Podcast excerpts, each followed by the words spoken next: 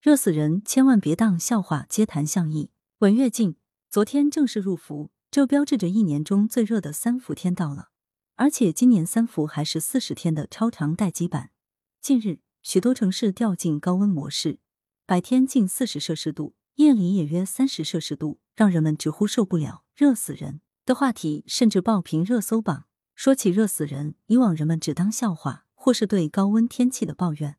而今热死人却是在现实中真实发生了。浙江、四川、陕西、河南等地多人确诊热射病，甚至有人因此不幸身亡，其中多数为暴露于阳光下的建筑施工人员、空调维修工、环卫工等。广州一位快递员也因在闷热环境里工作昏倒，致使大脑损伤严重，目前仍处于昏迷中。高温不仅伤害身体，也影响生活。广东汕头的一座小桥。因高温热到开裂变形，车辆无法通行。广西有位长途货运司机运南瓜去杭州，到目的地后，上层约一吨的南瓜竟被蒸熟了。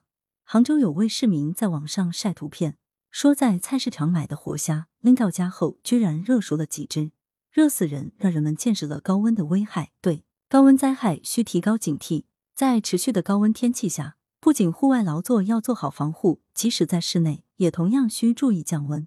尤其是老年人身居室内，也可能中暑或引发热射病，类似病例已多有发生。至于微化学品的室外装置等，更要防止因暴晒导致容器和管线的膨胀和燃爆，防范安全事故的发生。酷暑高温下，社会对户外劳动者应给予更多关爱，除提供足够的饮水保护设施外，更应合理安排工作时间，尽量避免或减少烈日下的暴晒。同时，作为社会大众，同样需强化高温天气的个人防护，只有这样才可避免热死人的悲剧出现。作者是羊城晚报首席评论员，羊城晚报时评投稿邮箱 wbspycwb 点 com。来源：羊城晚报羊城派，责编：张琪、王俊杰，校对：李红宇。